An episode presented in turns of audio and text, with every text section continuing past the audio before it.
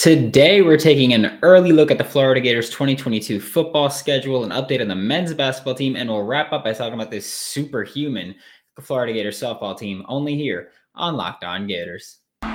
You are Locked On Gators, your daily podcast on the Florida Gators. Part of the Locked On Podcast Network, your team every day.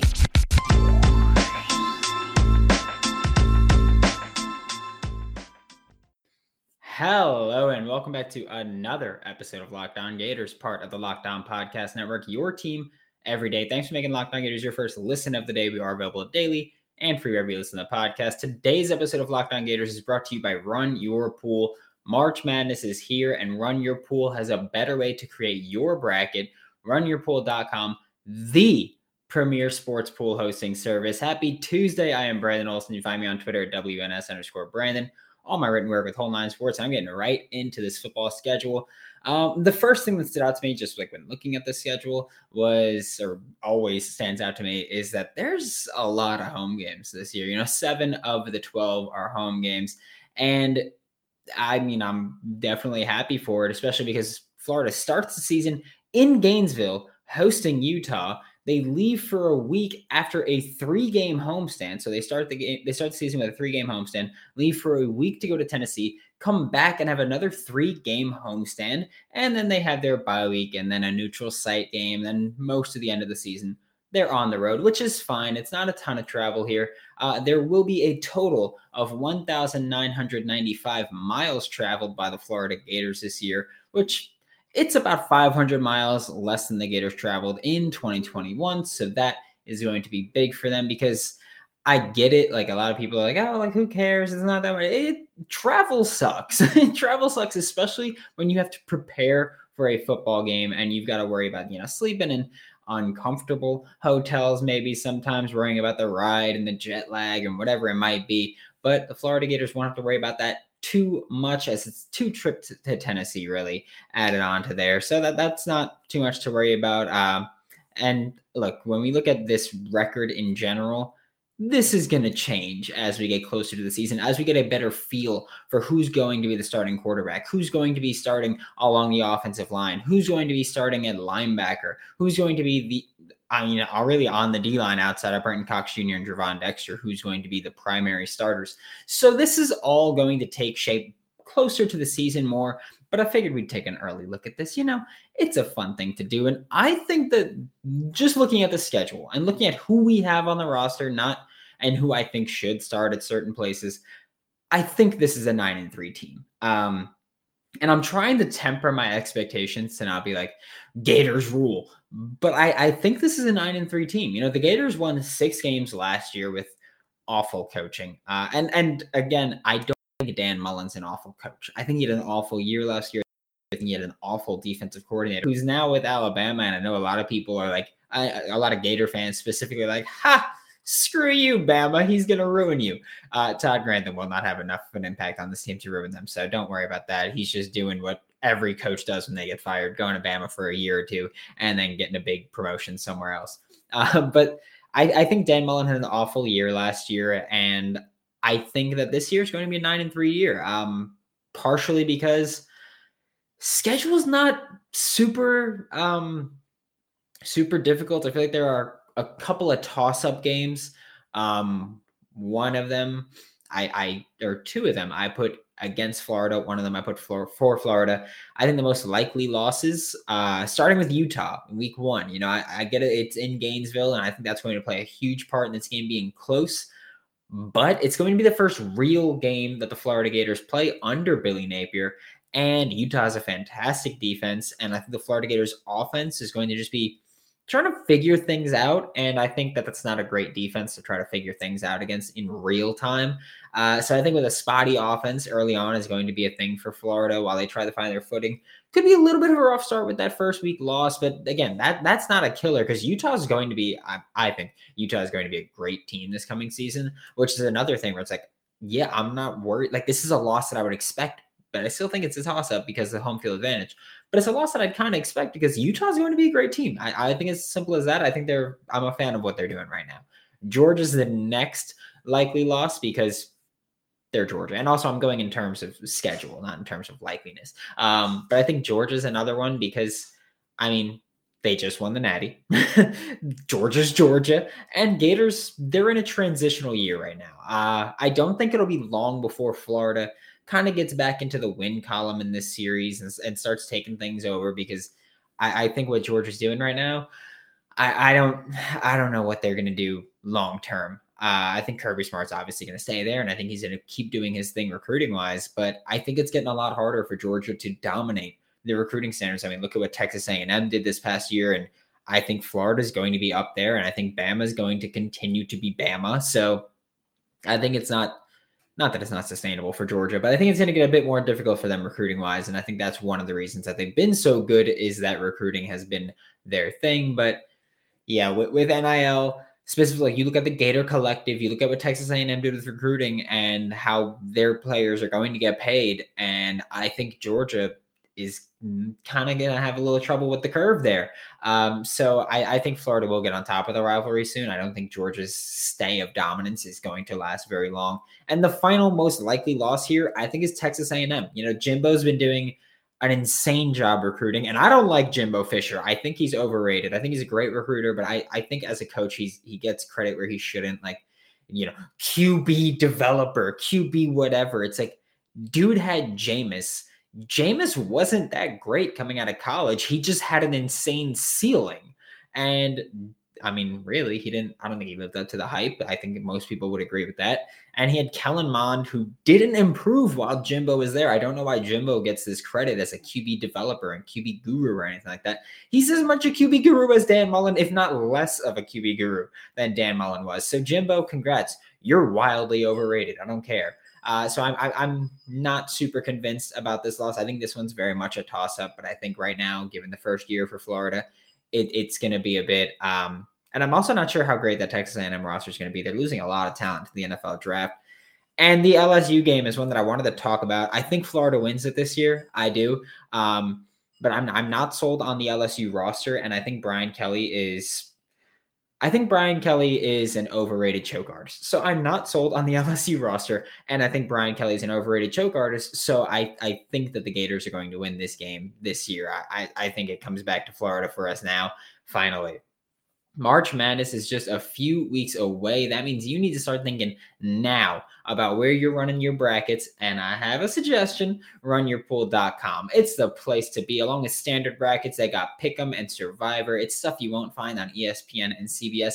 And if you use runyourpool.com, you get to work with us because we will have a locked on Gators tourney set up that I'll be competing in. Listeners will be allowed to go in and it's it's going to be fun. Join the whole network at runyourpool.com slash locked on. And if you want to set up your own pool for your friends, family, business, charity, whatever purpose you're doing, use code pure madness at checkout for $10 off your custom pool. Runyourpool.com slash locked on.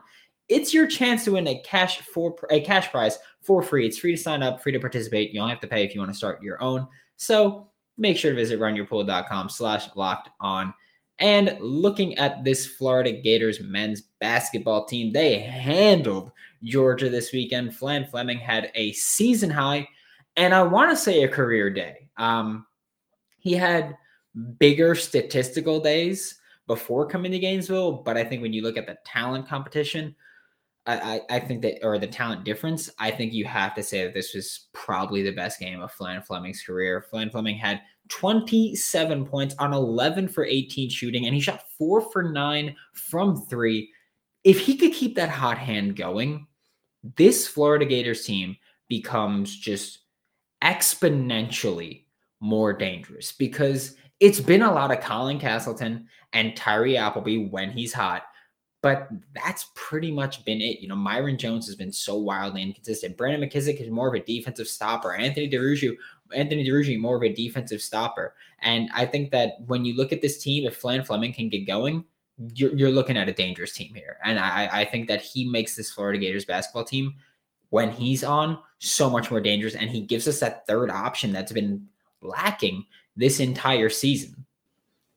Colin Castleton had a career high in assists against Georgia. He had five assists, and he also had 10 points and 12 rebounds, along with three blocks. It was an all around great game for him. And look, I, I know 10 points is less than he's had, really. It was obviously his less usage with Phlan Fleming going off.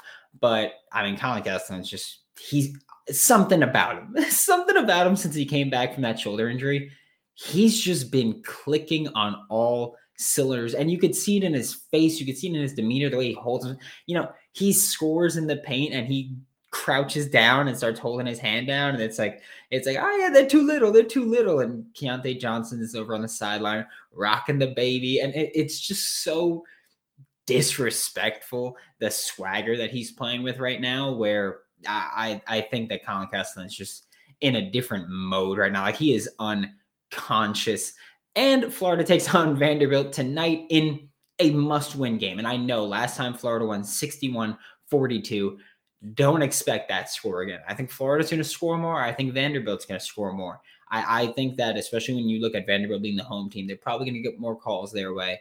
And that's something where that that's just what it is. That that's more home court advantage, also along with the crowd noise and all that stuff. But uh, I, I think it's a must win because you look at the Florida Gators season this year, and you look at the last two games are Vanderbilt and then are at Vanderbilt, and then hosting Kentucky this Saturday, and then you've got the SEC tournament. And I think the Florida Gators, you know, if you want to make the March Madness tournament, because you were, I don't think they're a March Madness team right now. I think you've got to handedly beat Vanderbilt.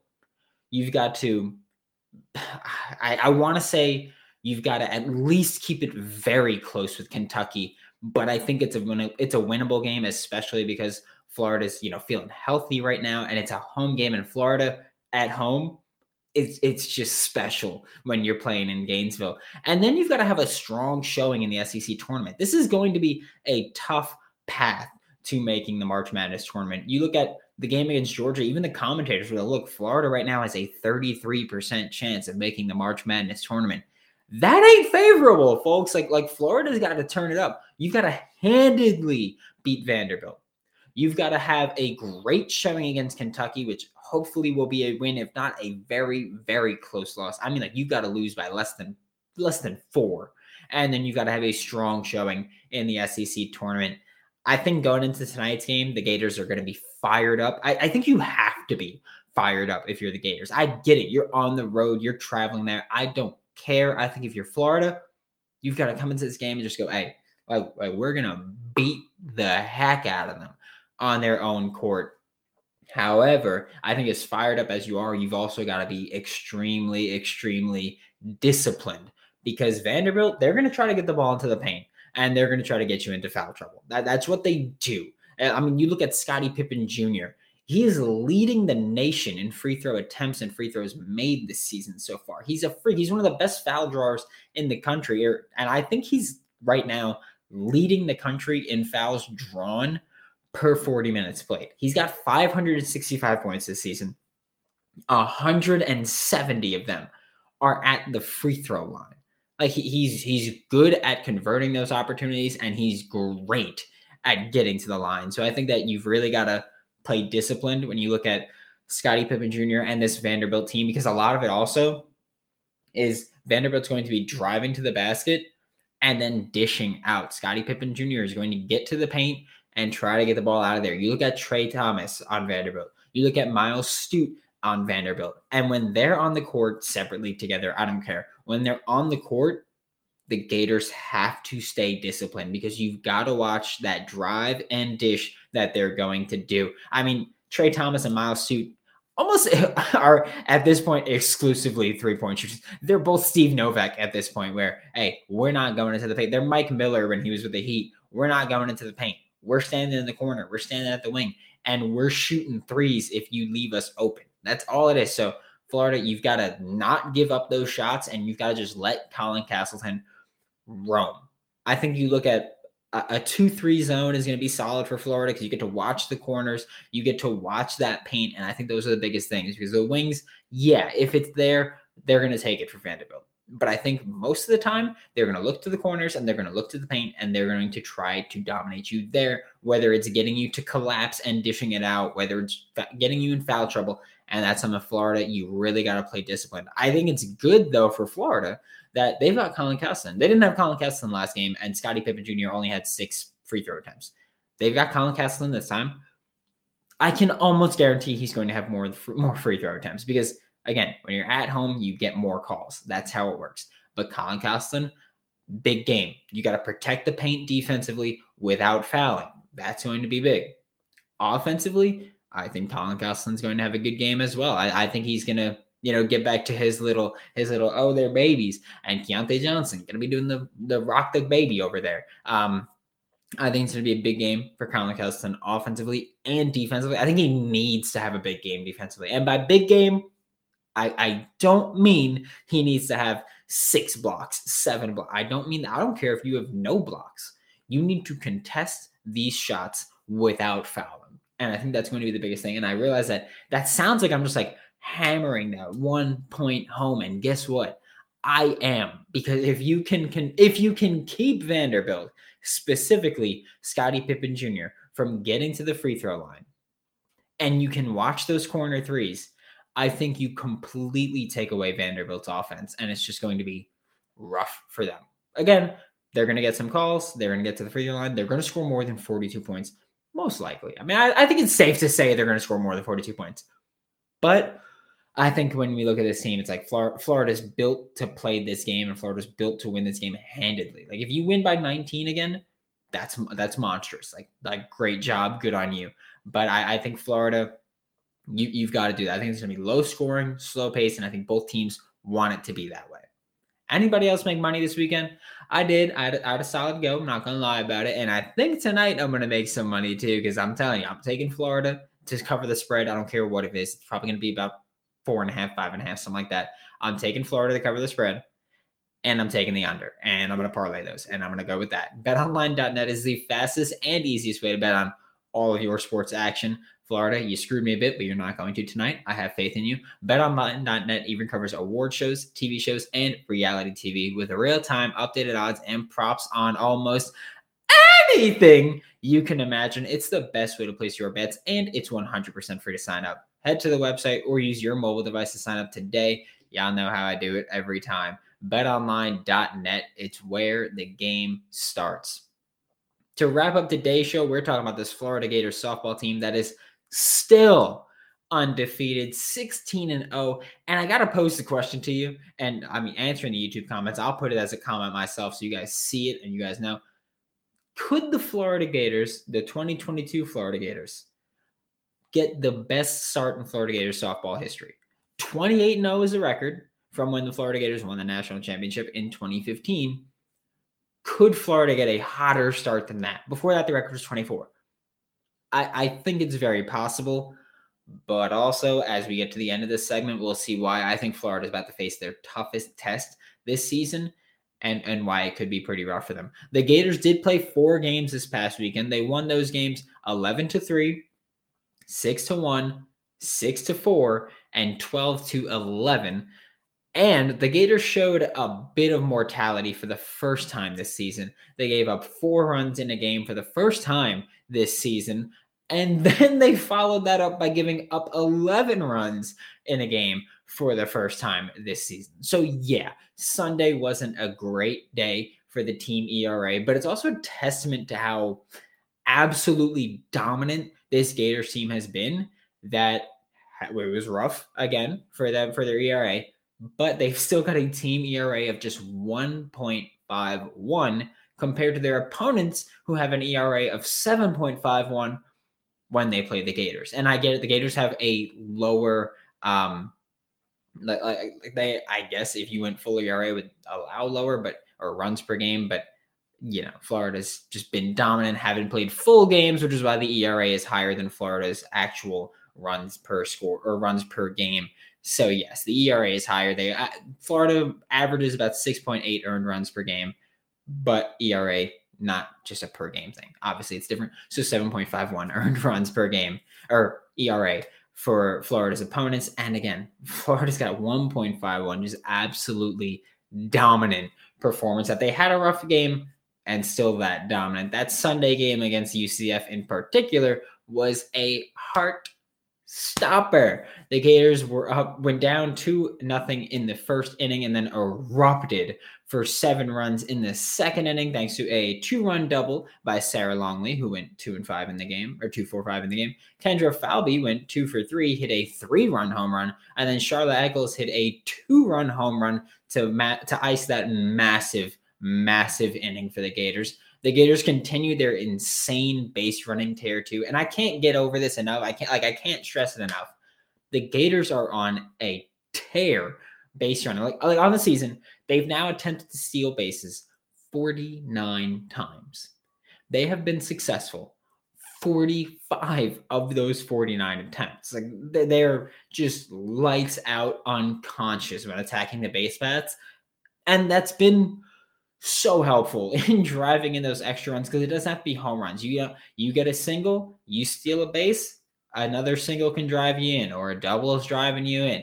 And I think that's been really big for the Gators and helping them put up all these insane runs because of their very aggressive base running. And I mean, for reference, against the Gators, opposing base runners have attempted to steal base eight times. They've been successful seven times.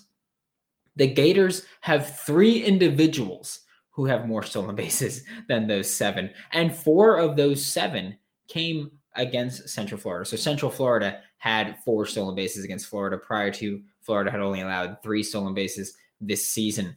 And it's insane to me that the Gators are still finding just so much success when attacking the base pass because I, I, I think that's very difficult to do consistently and to hold up. Kendra Falby has attempted 17 stolen bases. She's been successful 16 of those 17 times. Hannah Adams has attempted to steal base 10 times. She's been successful eight times. And Skylar Wallace has attempted to steal base 14 times, and she has been successful all 14. So Kendra Falby, Skylar Wallace, and Hannah Adams have all gotten more stolen bases than opposing teams combined against Florida this season. Like it, seriously, it, has been just absolutely ridiculous. And against Central Florida, the Gators really worked their pitching staff, which I get because you know that Central Florida game was all you had, and you have Monday off and Tuesday off and a game tomorrow. So they really worked their pitching staff. They had four pitchers pitch. The Gators started the game with Lexie Delbrey, but she again got pulled early. She allowed two runs in the first inning. She has one inning pitch. She allowed two runs in the first inning. She allowed two runs in the second inning before getting pulled without getting a single out in that inning. So that's why she has one inning pitch, but she actually pitched in two separate innings. Uh, Rylee Trlicek pitched 2.2 innings where she allowed five earned runs. I think she pitched a little bit too much, but again, you've, you've only got so much to work with in this game as your pitching staff four games in three days and two in a day. So I, I, I get it. You've got to kind of, you're limited there. Uh, Marissa Messimore came in. She pitched a scoreless 1.1 innings, and Natalie Lugo got her first save of the season as she came in to pitch the final two innings. It was easily the worst pitching performance of the season for the Gators. The Gators play Southern Miss tomorrow at 6 p.m. before playing five games in three days this weekend Georgia State, Coastal Carolina, Tennessee State. Then reverse it with Coastal Carolina and Georgia State again. And if I'm if I'm Coastal or if I'm Georgia State, I'm resting my best players to throw everything I can. And they possibly fatigue Florida on Sunday in hopes of maybe ending their undefeated streak. Thanks for making Locked On Gators your first listen of the day. Every day we are available daily and free wherever you listen to the podcast. We'll be back tomorrow to talk more about our Florida Gators. Now make your second listen Locked On NFL Draft, hosted by Ryan Tracy and former NFL cornerback Eric Crocker, as they bring the NFL Draft to life every day with insight and analysis on college football prospects and NFL front offices. For Locked On Gators, I'm Brandon Olson. Don't forget to follow me on Twitter at WNS underscore Brandon. Find all my written work with Whole Nine Sports. That is W H O L E N I N E Sports. And I'll see you all tomorrow.